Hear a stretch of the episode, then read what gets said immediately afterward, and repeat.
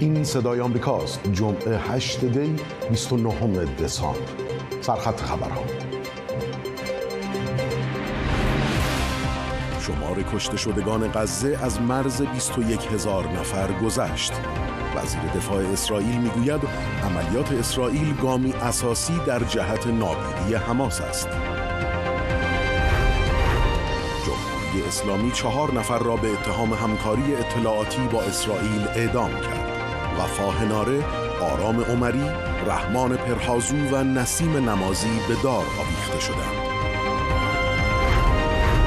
واکنش آمریکا، بریتانیا، فرانسه و آلمان به گزارش اخیر آژانس بین‌المللی انرژی اتمی درباره افزایش تولید اورانیوم شصت درصدی توسط جمهوری اسلامی ایران.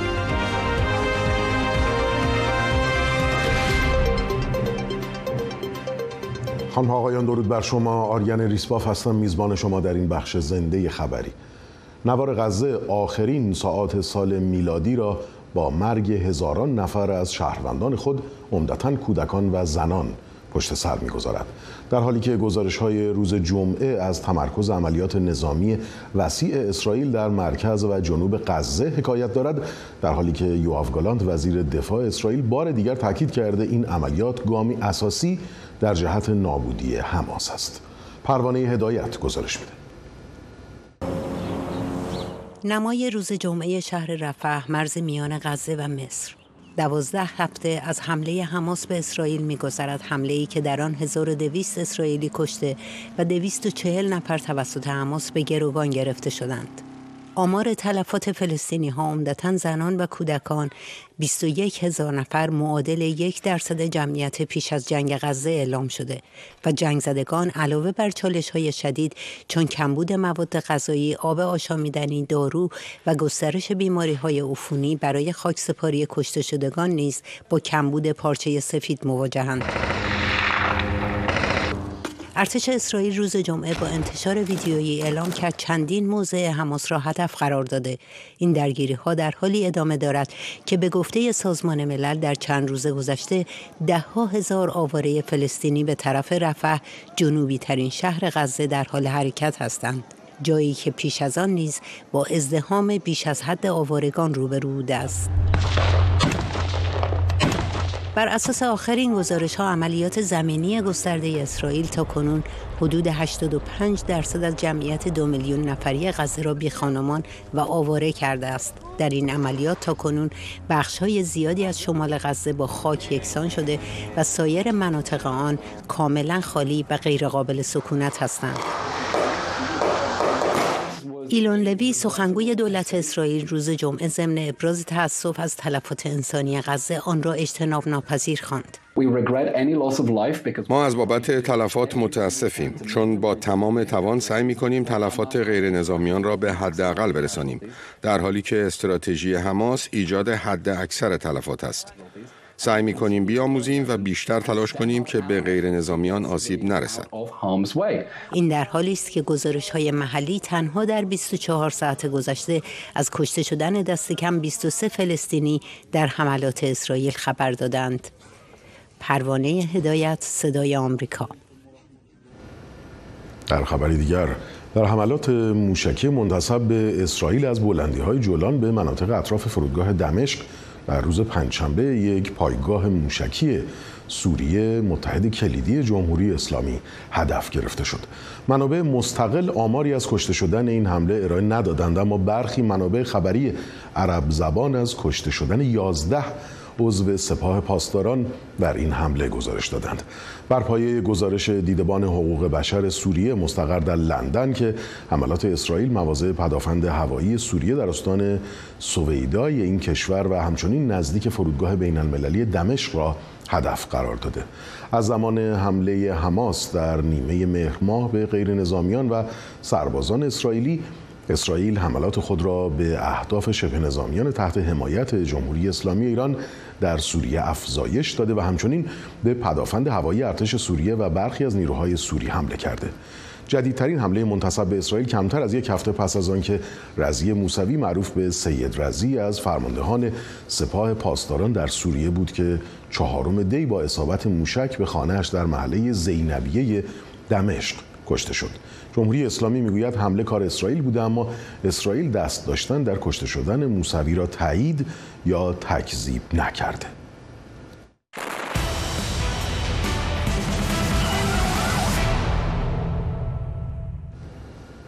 بیننده خبر هستید از صدای آمریکا. آمریکا، بریتانیا، فرانسه و آلمان به طور گروهی نسبت به گزارش اخیر آژانس بین‌المللی انرژی اتمی مبنی بر اینکه جمهوری اسلامی ایران تولید اورانیوم شصت درصدی را افزایش داده واکنش نشان دادند. با توجه به جنگ جاری بین اسرائیل و حماس و وضعیتی که گروه‌های نیابتی جمهوری اسلامی به وجود آوردند، چهار دولت بزرگ این تحول در برنامه اتمی جمهوری اسلامی را غیرمسئولانه خواندند. از سوی دیگر، نفتالی بنت، نخست وزیر سابق اسرائیل، برای نخستین بار اعتراف کرده که دستور دو حمله از حملات متعدد به ایران را که هیچ وقت کسی یا کشوری مسئولیت آن را بر عهده نگرفته صادر کرده بود. برای جزئیات بیشتر همکارم گیتاریان از وزارت خارجه آمریکا با ماست. گیتا، گزارش آژانس روز یکشنبه گذشته درز کرد و فقط در مورد افزایش تولید اورانیوم شصت درصد بود، اما بنا به بیانیه آمریکا و این سه کشور اروپایی، جمهوری اسلامی یه تخطی دیگه هم کرده. درسته، و اون تخطی این هست که دوباره اتصالات سانتریفیوژها رو دستکاری کرده به طوری که بتونن این سانتریفیوژها اورانیوم باز بالای شصت درصدی تولید بکنن. این کاری بود که اوایل سال جاری جمهوری اسلامی کرد. بازرس‌های آژانس متوجه شدن و جمهوری اسلامی اول انکار کرد، بعد گفتش که این یک امر طبیعی هست. به هر حال ناچار شد به همون حالت اولیه برگردونه.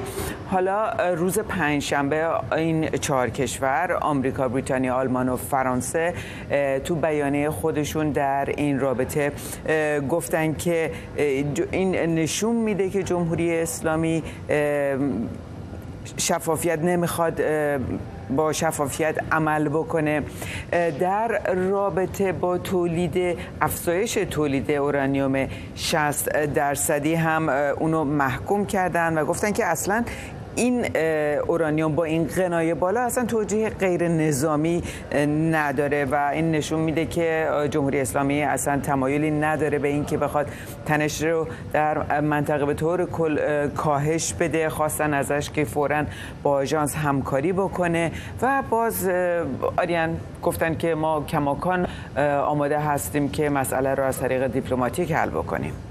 گیتا، معمولا هر وقت خبری از برنامه اتمی جمهوری اسلامی میشد، دولت اسرائیل واکنشی نشون میداد، اما خب الان میدونیم که درگیر جنگه.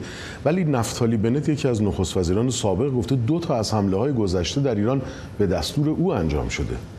درسته، همینطوره.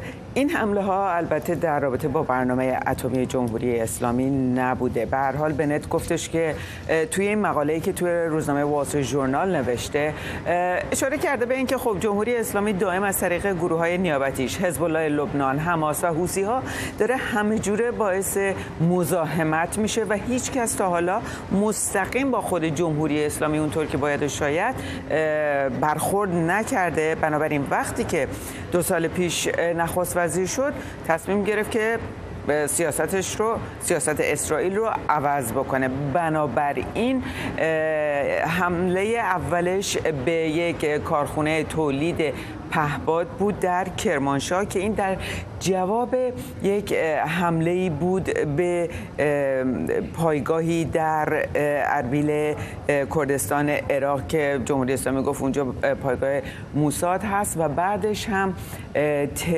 دستور داده بود که حسن سید حیدری، یکی از فرماندهان نیروی قدس سپاه پاسداران، ترور بشه. اون به خاطر اینکه جمهوری اسلامی می‌خواسته چند توریست اسرائیلی رو در ترکیه ترور کنه.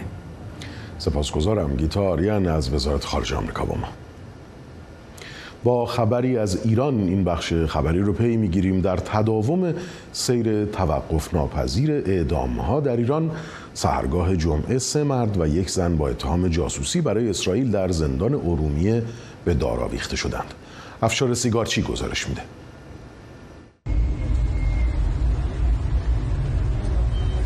تنها ساعتی پس از این حضور خانواده‌ها در مقابل زندان مرکزی ارومیه، جمهوری اسلامی چهار شهروند، وفا حناره، آرام عمری، رحمان پرهازو و نسیم نمازی را اعدام کرد.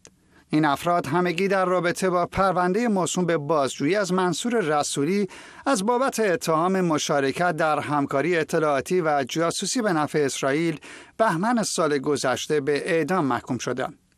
محمود امیر مقدم، مدیر سازمان حقوق بشر ایران، اعدام شدگان را قربانیان انتقام سخت روزهای اخیر جمهوری اسلامی می‌خواند و می‌نویسد: احکام اعدام این چهار نفر مثل اکثر زندانیان با اتهامات امنیتی بر اساس اعتراف زیر شکنجه و بدون دادرسی عادلانه توسط دادگاه‌های انقلاب صادر شده و هیچ وجاهت قانونی ندارد. آرام عمری، یکی از اعدام شدگان در این پرونده که در پاییز سال هزار و چهارصد بازداشت شده بود، پیشتر گفته بود به رغم اینکه حتی نمیدانسته موساد چیست، زیر شکنجه وادار به اعتراف اجباری درباره همکاری با اسرائیل شده بود. آرام عمری: بیگناه دستگیر شدم، تهمت که بهم زدن میگن موساد کیه؟ من هیچ وقت موساد کی عکسشو نشون بدم، میخندیدن که من نمیدونم موساد شخصی یا یه ارگانی یا جایی بود. گفتم عکسشو نشون نده، اصلا میشناسم من، تا حالا عمرم ندیدم نشنیدم. سال گذشته یک فایل صوتی تصویری از منصور رسولی منتشر شد که به گفته کانال سیزده تلویزیون اسرائیل، ماموران اسرائیل در خاک ایران از او بازجویی کردند و او اعتراف به چندین طرح ترور در خارج از مرزهای ایران می‌کند. سه نفر رو به من گفتن، یکی تو سفارت استانبول ترکیه که اسرائیلی بود، این نفر هم گفتن ژنرال آمریکایی تو آلمان، یکی هم گفتن یه نفر روزنامه نگار و روزنامه نویس تو فرانسه. این سه نفر رو برای جمهوری اسلامی ترور بکنن. کمی بعد رسانه‌های حکومتی فایل دیگری از او منتشر کردند که در آن رسولی میگوید عده‌ای زورگیر او را اجیر کرده بودند و به زور مجبور به بیان آن اعترافات شده. بنده از یک از خانواده‌های سرشناس و کلی و کشاورز هستیم.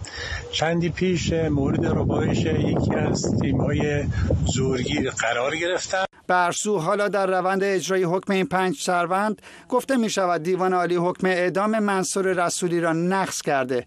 اجرای حکم متهمان این پرونده در حال صورت گرفت که منابع حقوق بشری اعلام کرده بودند اعدام این افراد در شرایطی صورت گرفته که درخواست اعاده دادرسی از سوی وکلایشان مطرح و در حال بررسی بوده.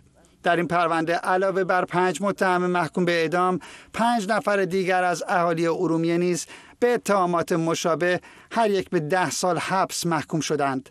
اعدام این شهروندان به اتهام جاسوسی و همکاری با اسرائیل در کشاکش روزهایی است که جمهوری اسلامی به دنبال انتقام سخت از کشته شدن رضی موسوی است. افشار سیگارچی، صدای آمریکا. برای بررسی این خبر جمشید برزگر، روزنامه‌نگار و تحلیلگر سیاسی از تورنتو با ما هستند. خوش اومدید آقای برزگر. آیا اینطوری که در گزارش هم گفته شد اعدام چهار نفر به اتهام جاسوسی برای موساد بلافاصله بعد از کشته شدن رضی موسوی، یکی از فرماندهان رد بالای سپاه قدس، رو میشه به حساب تلاش جمهوری اسلامی به فشار تندروهای داخلی برای گرفتن انتقام گذاشت؟ خب همه شواهد و قرائن نشان دهنده این هست که گویا جمهوری اسلامی به اصطلاح دست به انتقام سخت زده. اما انتقام سخت از کی؟ انتقام سخت از اسرائیلی که رضی موسوی رو کشته، همونطور که نفتالی بنت نخست وزیر سابق اسرائیل اعلام کرده، تایید کرده دست کم دو عملیات در خاک ایران در زمان نخست وزیری او انجام شده، یکی حمله به یک مرکز پهپادی و تروری یک فرماندهی دیگه سپاه. خب آیا این انتقام سخت از اسرائیل بوده؟ خیر، انتقام سخت جمهوری اسلامی مثل همیشه از شهروندان بی‌دفاع و بیگناه ایرانی بوده. در واقع می‌بینیم که به جای اینکه پاسخ اسرائیل رو بده که دست به کشتار کشتن فرماندهان سپاه میزنه، مثل موارد قبلی میاد از شهروندان ایرانی انتقام میگیره و این مسبوق به سابقه است. در پرونده و سابقه جمهوری اسلامی نمونه های متعددی میشه از این نوع انتقام گیری ها پیدا کرد، مثل شلیک به هواپیمای مسافربری در واقع در سال نود و هشت یا زمانی که در واقع عبدالمالک گیلد و جندالله عملیاتی رو انجام دادن، در همون زمان هم مثلا دیدیم که جمهوری اسلامی چند زندانی بلوچ رو که از مدت‌ها پیش در زندان بودن و مطلقاً نمی‌توانستن ارتباطی با اون عملیات داشته باشن، اینها رو در واقع به انتقام کش. در واقع جمهوری اسلامی مثل یک باند مافیایی، یک باند تبهکاری اقدام میکنه که اگر از نگاه اون مخالفانش، رقیبانش، دشمنانش دست به اقدام میزنن، البته در داخل کشور از شهروندان بی دفاع، اون وقت میاد مثل یک گروه تبهکار دست به انتقام گیری میزنه و عده‌ای رو در واقع به قتل میرسونه. آقای برزگر، احکام اعدام این چهار نفر مثل اکثر زندانیان با اتهامات امنیتی بر اساس اعتراف زیر شکنجه و بدون دادرسی عادلانه توسط دادگاه انقلاب صادر شده و هیچ وجاهت قانونی هم میدونیم که نداره. آیا میشه انتظاری بیش از محکوم کردن این اعدام‌ها از جامعه بین الملل داشت؟ بله، ببینید واقعا یک نکته که باید روی اون تاکید داشته باشیم این هستش که آنچه که داره صورت میگیره امروز یا در ماهای گذشته در این در واقع سیر سعودی اعدام ها که از روز از همون نخستین لحظه تشکیل جمهوری اسلامی شروع شده و تا امروز ادامه پیدا کرده و سیر سعودی هم داشته، در واقع اینها اعدام نیستن، اینها قتل های حکومتی هستن. به هر حال حالا چه ما مخالف مجازات اعدام باشیم چه نباشیم، ولی به هر حال در قوانین مختلفی مجازات اعدام در نظر گرفته شده، اما بعد از طی مراحل قانونی بله. در جمهوری اسلامی آنچه که اتفاق میفته درست برعکس این هست. روال قانونی طی نمیشه، آیین دادرسی طی نمیشه، در واقع به قانونی در واقع وجود نداره. این یک نوع قتل و کشتن هستش. جامعه جهانی باید این رو به نظر من به این نتیجه برسه که مسئله جمهوری اسلامی فقط اعدام نیست، مشکل جمهوری اسلامی فقط نقض حقوق بشر در داخل ایران نیست، بلکه در سراسر جهان داره به عنوان یک عنصر مخرب عمل میکنه و جامعه جهانی باید متحد بشه برای اینکه با کلیت جمهوری اسلامی در واقع مقابله بکنه. سپاسگزارم. جمشید برزگر، روزنامه‌نگار و تحلیلگر سیاسی از تورنتو با ما.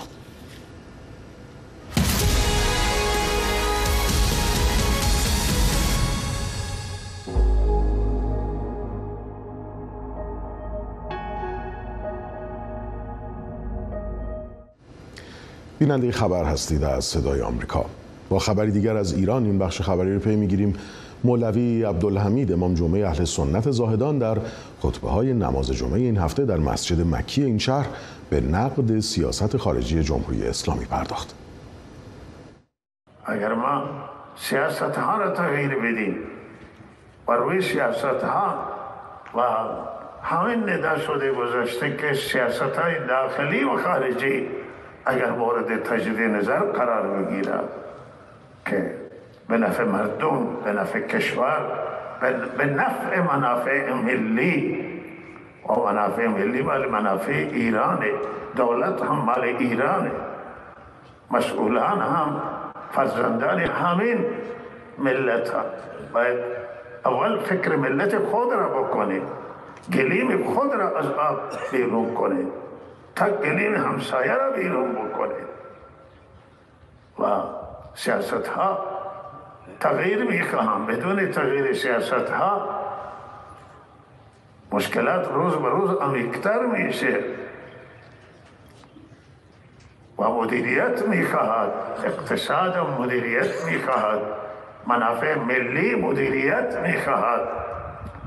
اینها را صحیح و عمیق مدیریت بشن و تمام دستایی که گرفتار فسادم قطع بشن همه. و اما یک خبر فرهنگی هنری. فیلم من فروغ هستم داستان زندگی فروغ فرخزاد، شاعر برجسته ایرانی، را با دو بازیگر در دو زمان متفاوت روایت می کند. محمد عبدی، منتقد فیلم، با کارگردان این فیلم جهانگیر کوثری درباره چند و چون ساخت این فیلم و تصویر کردن فروغ فرخزاد با محدودیت‌های سینمای ایران گفتگو کرده. فروغ فرخزاد اگر زنده می‌ماند امروز هشتاد و نه ساله می‌شد. گزارشی از محمد عبدی، منتقد فیلم. چقدر خوبه که شما میگید شعر امروز نمیگید شعر نو. شعر که نو کهنه نداره. شعر که نو کهنه نداره. دقیقاً. نگاه ماست که کهنه است. پرداختن به فروغ فرخزاد، شاعر جسوری که با معیارهای معمول سر سازگاری نداشت، در سینمای امروز ایران به نظر غیر ممکن میرسد. اما جهانگیر کوثری با فیلم تازه‌ای به نام فروغ که با عنوان جهانی من فروغ هستم عرضه شده، سعی دارد زوایایی از زندگی این شاعر را با تماشاگرش قسمت کند. ناصر مهربونی، دل گمراه من چه خواهد کرد؟ چون یک سابقه طولانی من در مورد نگاه هم به فروغ وجود داره، به بعد انقلاب، قبل از انقلاب برمیگرده، سال هزار و صد و پنجاه و پنج که من علاقمند شدم یه فیلم مستند راجع به فروغ بسازم. دانشجوی سینمایی بودم که موفق نشدم، خورد به انقلاب و داستانای انقلاب و بعد اون و انقلاب فرهنگی و دانشگاه ها بسته شد و دیگه نشد تا من افتادم تو جریان در واقع تهیه کنندگی سینما و اصلا دیگه انگار فراموش کردم کارگردانی رو. اما در واقع از سه سال پیش تصمیم گرفتم که این قصه رو دوباره بیارم در واقع روش کار بکنم و ببینم که چجوری میتونم ورود کنم به زندگی فروغ که فلاش بک نداشته باشم، نمیدونم اسیر فرم نشم و ضمن اینکه میخواستم که خود فروغ رو پنهانش نکنم خودشو و کاملا نشونش بدم و برای منم فقط یه برشی از زندگی فروغ مهم بود. به همین خاطر نگاه من نگاه فقط به فروغ، نه به حواشی اون و اتفاقاتی که باعث میشه فروغ در واقع به عنوان یک شاعر جسور، بی‌پروا شاید، حتی شجاع و حتی سنت شکن معرفی بشه. این بیشتر هدف من بود برای فیلم نامه. شعر زیباییه و خیلی بی‌پروا. بله، اما حتما میخواین چاپ شه. من باید با آقای دوامی صحبت کنم. اما روایت زندگی و شعر جسورانه فروغ با محدودیت‌های سینما ایران چندان سازگاری ندارد.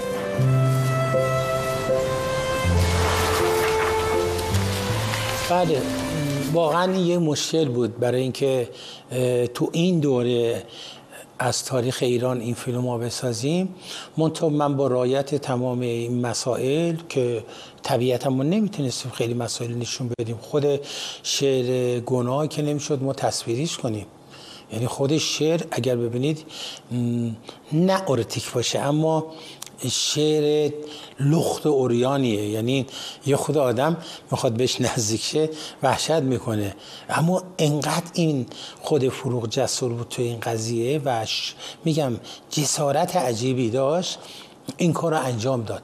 خب من استفاده کردم از المان‌های سینمایی که میتونه کمک کنه که مفهوم بشه برای بیننده. گریه میکنی؟ فروغ عزیز، زندگی سهم بیشترش باقی مونده، تو جوانی اول راهی. فیلم در دو لایه روایت می شود و دو شخصیت در زمان حال و گذشته نقش فروغ را بازی می کنند: ستاره پسیانی و باران کوسری. ما یه فروغ جوان داریم که میخواد فیلم خانه سیاه هست و بره دنبالش ببینه فروغ چجوری ساخته. این فروغ جوان ما که ستاره پسیانی بازی میکنه در واقع تمام زندگی فروغ رو از اون مقطعی که خدمتون گفتم، ازدواج میکنه با پرویز شاپور که فامیل مادریش بوده، بعد با ناصر خدایار آشنا میشه، بعد با نادر نادرپور دوست میشه و فلان حرفا، همه اونا رو اون فروغ جوان انجام میده. یعنی فروغ جوان رو ما میبینیم که میره در استخدام استودیو گلستان در بیاد مثلا. اما به جز چند صحنه معدود، ابراهیم گلستان که تأثیر بسزایی بر فروغ داشت در فیلم غایب است. من فقط خواستم یک برشی از زندگی فروغ فرخزاد بسازم یعنی آوردن شخصیت برجسته و بزرگ نمیدونم سیاسی اجتماعی و ادبی مثل ابراهیم گلستان که خیلی من بهشون ارادت داشتم اون زمانی که بودن و خیلی شیفته کاراش بودم و دنبالش میکردم، میتونست فروغ تحت شعا قرار بده تو فیلم. من میخواستم راجع به یک شاعر زن استثنایی در تاریخ ایران فیلم بسازم، نه در مورد ابراهیم گلستان و رابطش با فروغ، هرچند که میتونست جذابم باشه این قضیه. منتها خب هیچ موقع نزدیک نشدم به گلستان و سعی کردم با همون شکلی که شما فرمودین، یعنی من با فروغ جوان رو در مقابل گلستان قرار دادم و اونجا داشت فیلم مستندی میساز اون فروغ جوان که همون خانه سیاه هسته. خب طبیعیه که اون ابراهیم گلستانه، خیلی طبیعیه و میاد میبینه راشا رو. فقط میخواستم من یه جوری ارادت خودم به فروغ نشون بدم و اگر قرار بود گلستان رو داشته باشم یک فیلم دیگه میشد.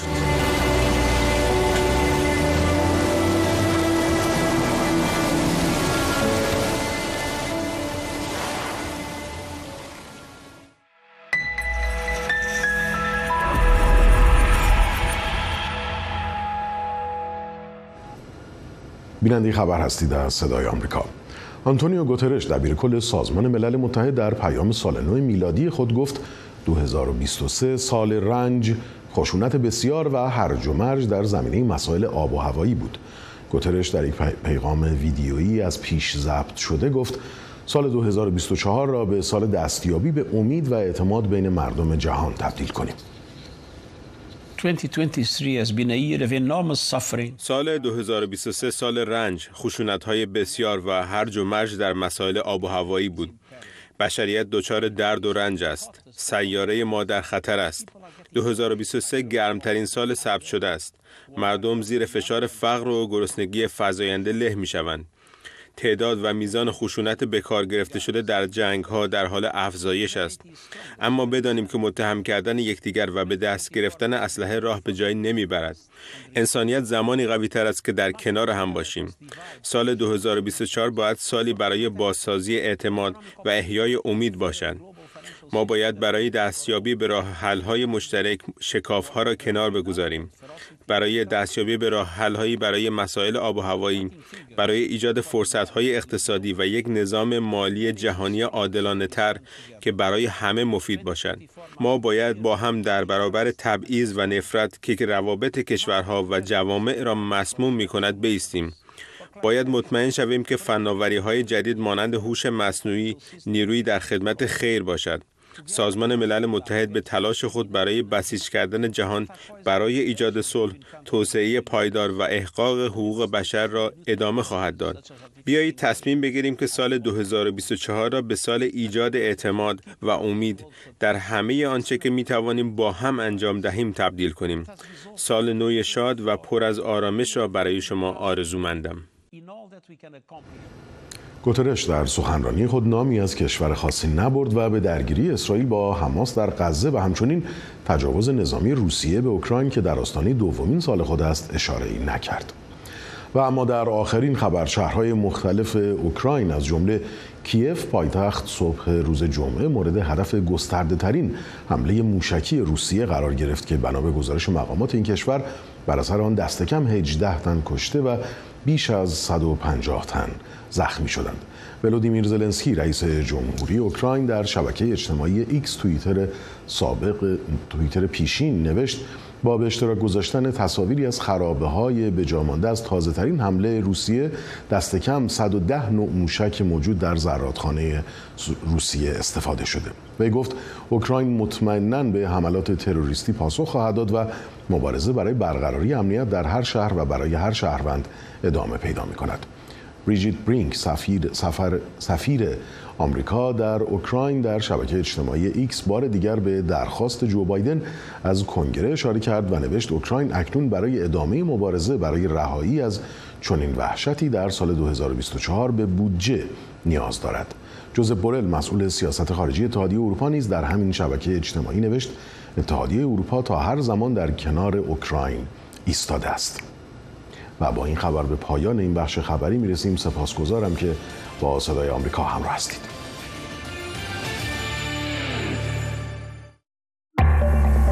این صدای آمریکاست.